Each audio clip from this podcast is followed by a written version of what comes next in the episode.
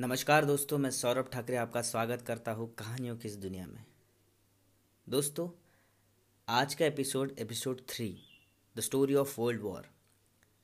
इस world war की कहानी में सबसे इंपॉर्टेंट एपिसोड, सबसे इंपॉर्टेंट कहानी आज शुरू होगी। फ्रांस फर्डिनांस की हत्या। दोस्तों, इसी वाक्य के वजह से वर्ल्ड वॉर वन ट्रिगर्ड हुआ था, शुरू हुआ था।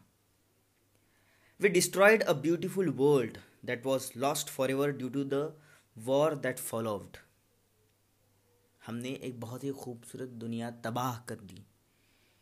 ये बात बोली थी वास्को क्यूब्रिलोविक ने 1990 में 1990s में। World war one, world war two ख़त्म होने के 50 साल बाद जब वो मरने की कगार पे था और उनकी एज थी तब 93 वास्को क्यूब्रिलोविक। ये वो शख्स है जो उन सात लोगों में से थे जिन्होंने ऑस्ट्रिया हंगेरी एम्पायर के मुख्य उत्तराधिकारी आर्च डुक फ्रांस फर्दिनान की हत्या की। उनकी हत्या का षड्यंत्र रचा, जिसे the black hand secret society ने ट्रेनिंग दी, उन्हें मदद की। फ्रांस फर्डिनांड, मुख्य उत्तराधिकारी जो 1914 के कुछ ही साल बाद ऑस्ट्रिया हंगेरी एम्पायर का राजा बनने वाला था। उसके ही पास इतनी कैपेबिलिटी थी जो युद्ध को रोक सकता था। लेकिन उसे सर्बेरियंस की बहुत चिड़ थी और एक कंजर्वेटिव कैथोलिक के तौर पर उन्हें पहचाना जाता था। उसकी लाइफ में उसके दो ही बहुत ही इंपॉर्टेंट और प्यारी चीज़ें उन्हें लगती थी। एक था उनका परिवार और दूसरा उसका राज्य। उसने सर्बेरियंस को एक बार सुअर भी कहा था। उसे शिकार का इतना शौक था कि उसने पूरे लाइफ में ढाई लाख जानवरों को मार गिराया था। लेकिन फ्रांस फर्डिनांस युद्ध के विरुद्ध था और वो अपने राज्य को अपने पर्सनल बिलीफ से ऊपर रखता था। सर्बियंस, हंगेरियंस के प्रति राजा का गुस्सा और बोस्निया हर्जेगोविना इस प्रांत पर ऑस्ट्रिया हंगेरी एम्पायर का हस्तक्षेप। यही वो कारण थे जिसके वजह से ब्लैक हैंड और यंग बोस्निया, इन्होंने फ्रांस फर्डिनांस की हत्या की साजिश रची।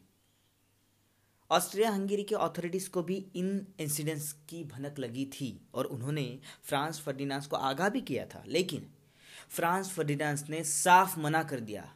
उसने ये कहा कि मैं उस रीजन पे जो विवादित क्षेत्र है, वहाँ पे सैराजोआ, ये जो एरिया है, वहाँ पे जाऊँगा। वहाँ पे मेरा टूर वहाँ पे मेरे कार्यक्रम अटेंड करूँगा। एनी हाउ करूँगा। इस हत्या के षड्यंत्र में सर्बिया के बड़े बड़े मेजर्स और बड़े बड़े सीक्रेट एजेंट्स भी शामिल थे। अठारह उन्नीस साल के यंग बोस्निया के लड़कों को अपनी ढाल बना के। सर्बिया के जो बहुत बड़े मेजर है, उन्होंने सर्बिया के प्राइम मिनिस्टर निकोला पेसिक को इस षड्यंत्र के बारे में बताया भी था। लेकिन सर्बिया के प्राइम मिनिस्टर ब्लैक हैंड के उद्देश्यों को सपोर्ट भी करते थे और ये भी कहना था कि हाँ ये हत्या के खिलाफ भी है। लेकिन दोस्तों, इससे ये भी इंटरप्रिटेशन लगाया जा सकता है कि सर्बिया के प्राइम मिनिस्टर शायद इन चीज़ों को रोकना नहीं चाहते थे। भले ही वो इसमें इन्वॉल्व नहीं होंगे बट वो इन्हें रोकना नहीं चाहते थे। 28 जून 1914 की सुबह, फ्रांस फर्डिनांस और उनकी पत्नी सोफ़ी सैराजोआ का दौरा कर रहे थे। लोग उनके स्वागत के लिए रास्तों के इर्द गिर्द भीड़ जमाए हुए थे। उसमें सात यंग बोस्नियंस भी थे जिन्होंने षड्यंत्र रचा था। उसमें से एक ने फ्रांस फर्डिनांस की गाड़ी पे एक बॉम्ब फेंका, जो फ्रांस फर्डिनांस की गाड़ी को टकरा के पीछे चले गया, जहाँ पे फ्रांस फर्डिनांस की सिक्योरिटीज़ की गाड़ी थी और वहाँ पे जाके फटा।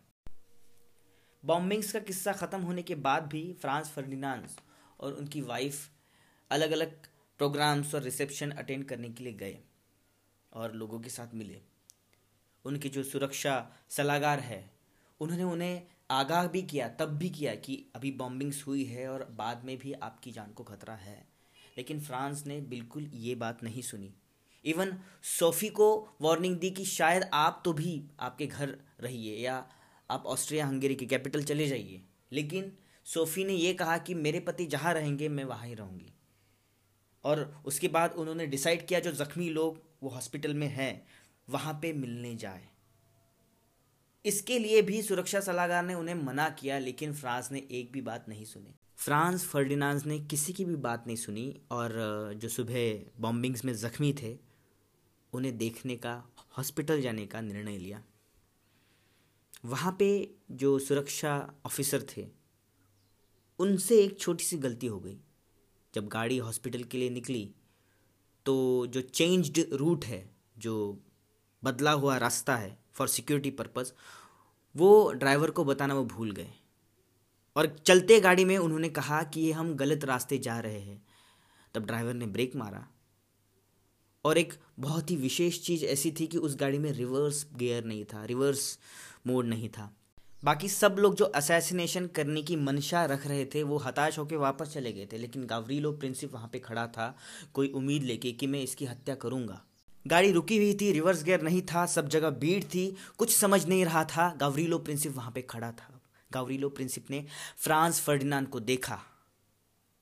उसने हैंडगन निकाली और झट से फ्रांस फर्डिनांड के ऊपर तानी, फ्रांस फर्डिनांड और उसकी वाइफ को उड़ा दिया, उनकी हत्या कर दी। उसके बाद उसने वो गन अपने सर पे रखी और खुद को मारने की कोशिश की लेकिन पकड़ा गया। तो इस तरफ़ फ्रांस फर्दिनान की हत्या हो गई। ऑस्ट्रिया हंगेरी ने कुछ दिनों बाद सर्बिया पे हमला बोल दिया और वर्ल्ड वॉर वन की शुरुआत हो गई।